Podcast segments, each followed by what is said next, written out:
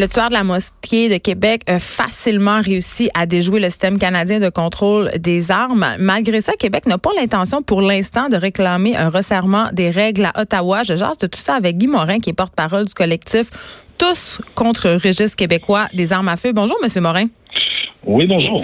Je le disais euh, au début de l'émission, euh, j'étais vraiment intéressée de vous avoir parce que j'avoue que moi, je serais plutôt pour euh, la tenue d'un registre ou du moins d'un resserrement quant aux règles des armes à feu, surtout pour les armes à usage restreint. Expliquez-moi pourquoi vous trouvez pas que c'est une bonne chose, premièrement, le registre des armes à feu? Ben écoutez, c'est que le registre, euh, c'est simplement une procédure qui est complètement inutile pour sauver des vies. Euh, quand on veut sauver des vies, il faut aller au niveau de la détection des gens à risque, mm. qui est exactement le processus du PPA dont on va parler, qui existe déjà, qui est très bien fait. Et s'il y a des lacunes, ben c'est justement qu'il faut mettre les énergies en place, des bonnes ressources, ce qui n'est pas fait présentement. Mais là où je suis avec vous, M. Morin, c'est de dire, euh, bon, en ce moment, c'est un, un registre canadien des armes à feu qui repose sur la bonne foi, mettons. Euh, les gens y vont, ils payent, ils ont leurs droits. Euh, mais ceux qui veulent, comme Alexandre Bissonnette, commettre euh, des gestes violents, tuer du monde, peu importe si ce registre-là ou pas existe, ils vont trouver un moyen de le faire. Ben, si on parle du, ouais, si on parle du registre, c'est sûr et certain que peu importe le contrôle qu'on va qu'on va mettre, même si on rajouterait encore plus de lois, plus de restrictions, on va toujours finir par en perdre un. Si on prend par exemple, exemple la personne Alma euh, avant hier qui, a, qui est sortie de prison, puis que du jour au lendemain il a, sauté sur une autre personne avec un couteau puis il l'a tué, euh, on va toujours on va toujours finir par en perdre un. Et nous, ce qu'on dit, c'est que présentement, le, présentement au niveau du contrôle des armes à feu, la loi canadienne est déjà là, elle est bien faite. Il faut juste s'assurer qu'elle est faite, qu'elle est bien appliquée comme on dit, au niveau du PPA, du PPA, le processus d'obtention du PPA, le permis de possession d'acquisition d'armes à feu, euh, présentement, c'est fait par le CFO du Québec, qui est la Sûreté du Québec. Hmm. Euh, et présentement, les ressources nécessaires ne sont pas là.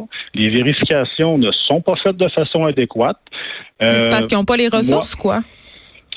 Ben, écoutez, il faudrait leur demander. Sauf que quand on dit que le processus est fait de bonne foi, c'est sûr qu'il y a un questionnaire que, la personne doit remplir, mais ce questionnaire-là doit être validé par au moins trois personnes de référence qui doivent être appelées. Hmm. La question, c'est est-ce que les personnes sont appelées? Moi, je pourrais vous dire que non, je ne crois pas que les, toutes les personnes sont appelées. Peut-être qu'on appelle juste une. Peut-être que ça se fait de façon euh, aléatoire. Ça, il faudrait vérifier avec la Sûreté du Québec.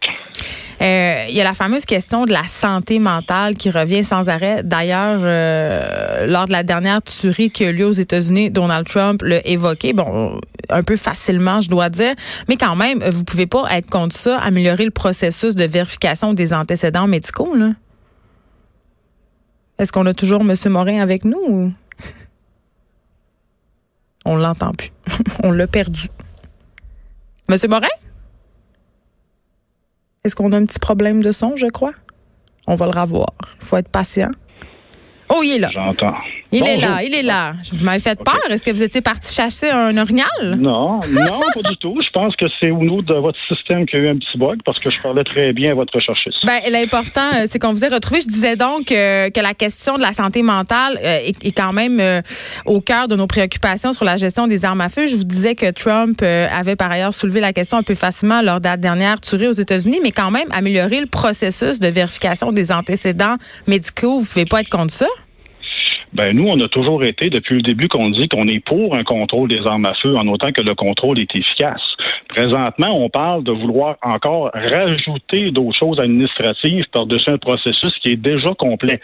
Le problème, comme je vous dis, c'est pas qu'il manque des choses. Le problème, c'est que ce qui est présentement en place n'est pas appliqué de façon adéquate. Mais qu'est-ce que vous demandez, dans le fond? Vous demandez qu'il y ait plus d'argent?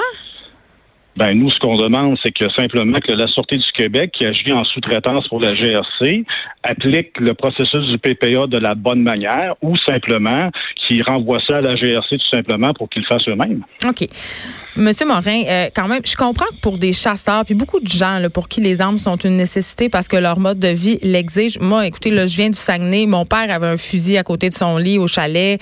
Euh, ça fait partie, si on veut, d'une certaine culture. Euh, je comprends pour ces gens-là, restreindre l'usage des armes à feu ou exercer un plus grand contrôle, c'est pas vraiment nécessaire. Mais je veux qu'on parle des armes à usage restreint. Les armes semi-automatiques, les armes automatiques, il me semble que ça changerait pas grand-chose. Le monde se sert pas de ça pour chasser. Ils servent de ça dans les clubs de tir. Vous pensez pas qu'en restreignant l'accès, ça pourrait empêcher des drames comme celui de Québec? Ben le problème, c'est que si les gens disent que c'est pas encore assez restreint, je pense que le problème, c'est qu'ils connaissent pas présentement la loi canadienne sur les armes à feu, justement au niveau des armes restreintes. Parce que c'est, si on dit que c'est restreint, c'est justement parce que c'est déjà restreint. Mais en même temps, les gens ont de la facilité à s'en procurer. Si on prend Alexandre Buchanan, un petit mensonge, puis c'était fini. Là. Ben, s'il a fait un mensonge, puis il y a personne qui a appelé ces personnes de référence, s'il y a personne qui a fait le processus au complet, c'est normal que ça fonctionne pas. Donc, c'est la SQ qui devrait être pointée du doigt, selon vous? Ben tout simplement oui. Quand je vois quand je vois quand je vois des euh, quand je vois qu'on demande à François Legault à l'Assemblée nationale au Québec de donner de la pression fédérale, euh, sont très mal placés parce que c'est la Sûreté du Québec qui agit comme contrôleur des armes à feu au Québec.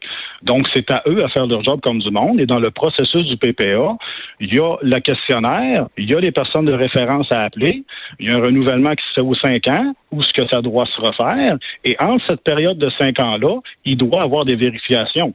Si ça, ça se fait pas, pourquoi rajouter encore plus?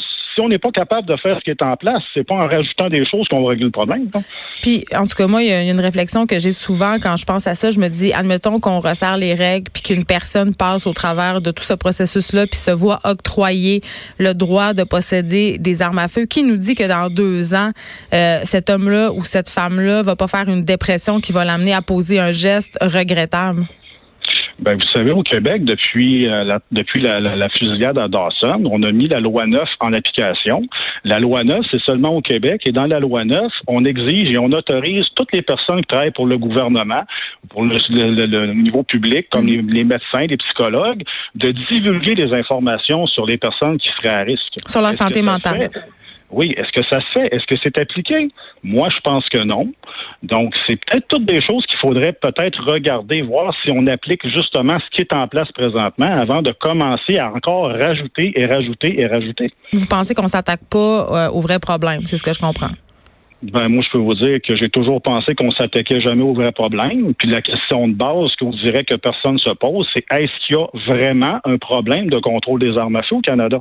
Ben, c'est la question que j'aimerais savoir. Je sais pas si. Moi, il n'y a pas vraiment de problème de contrôle des armes à feu qui peuvent être réglés avec plus de lois, plus de restrictions s'il y a des problèmes à avoir, c'est qu'il faut appliquer ce qui est déjà en place de façon comme de façon adéquate. Je ne sais pas s'il y a un problème de gestion des armes à feu, Monsieur Morin, mais il y a quand même un bon nombre de Canadiens qui possèdent des armes à feu non déclarées, non enregistrées, et ça, ça peut devenir excessivement problématique. Ben, c'est parce que la loi canadienne sur les armes à feu, partout au Canada, dit qu'on n'a pas le besoin d'enregistrer une arme non restreinte. Ben, c'est ça. Et posséder une arme, c'est pas un droit dans la Constitution canadienne, là, M. Morin. Avoir un gun chez soi, ce n'est pas un droit. Oui, et ça s'arrange quoi qu'elle soit enregistrée ou non. Si l'arme est enregistrée, est-ce que ça est-ce que ça va empêcher quelqu'un de commettre un crime? Est-ce que Bissonnette, ça l'a empêché d'aller faire un crime à la mosquée quand son pistolet était enregistré dans un registre qui existe depuis 1930? Ça l'a pas empêché, sauf que si on enregistrait ces armes-là, si on savait où elles se trouvent, on pourrait mieux contrôler et mieux opérer euh, les enquêtes dont vous parliez tantôt qui ne semblent pas être faites malheureusement, mais faire comme si ça n'existait pas. C'est pas mieux. Ben là, depuis le début, on parle d'armes restreintes et les, les armes restreintes sont tous enregistrées dans un registre qui, existe depuis 1930. Oui, je comprends, mais moi, je vous parle des milliers d'armes qui sont. Parce qu'il y a un marché noir quand même pour les armes, ça, vous ne pouvez pas le nier. Là, si Alexandre Bissonnette l'a prouvé, puis quand je travaillais ici l'année passée, on a essayé de s'acheter une arme semi-automatique sur Kijiji et on a réussi. C'est quand même assez facile de contourner tout ça. Là.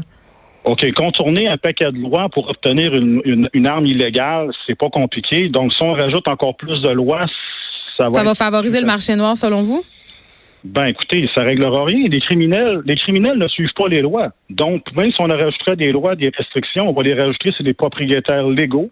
On va hum. ennuyer les propriétaires légaux, mais on ne réglera pas le problème de la criminalité et on ne réglera pas plus le problème d'un bissonnette qui s'en va à la mosquée. Donc, en terminant, M. Morin, qu'est-ce que vous proposez au collectif Tous contre un registre québécois des armes à feu pour un peu régler ce dossier-là?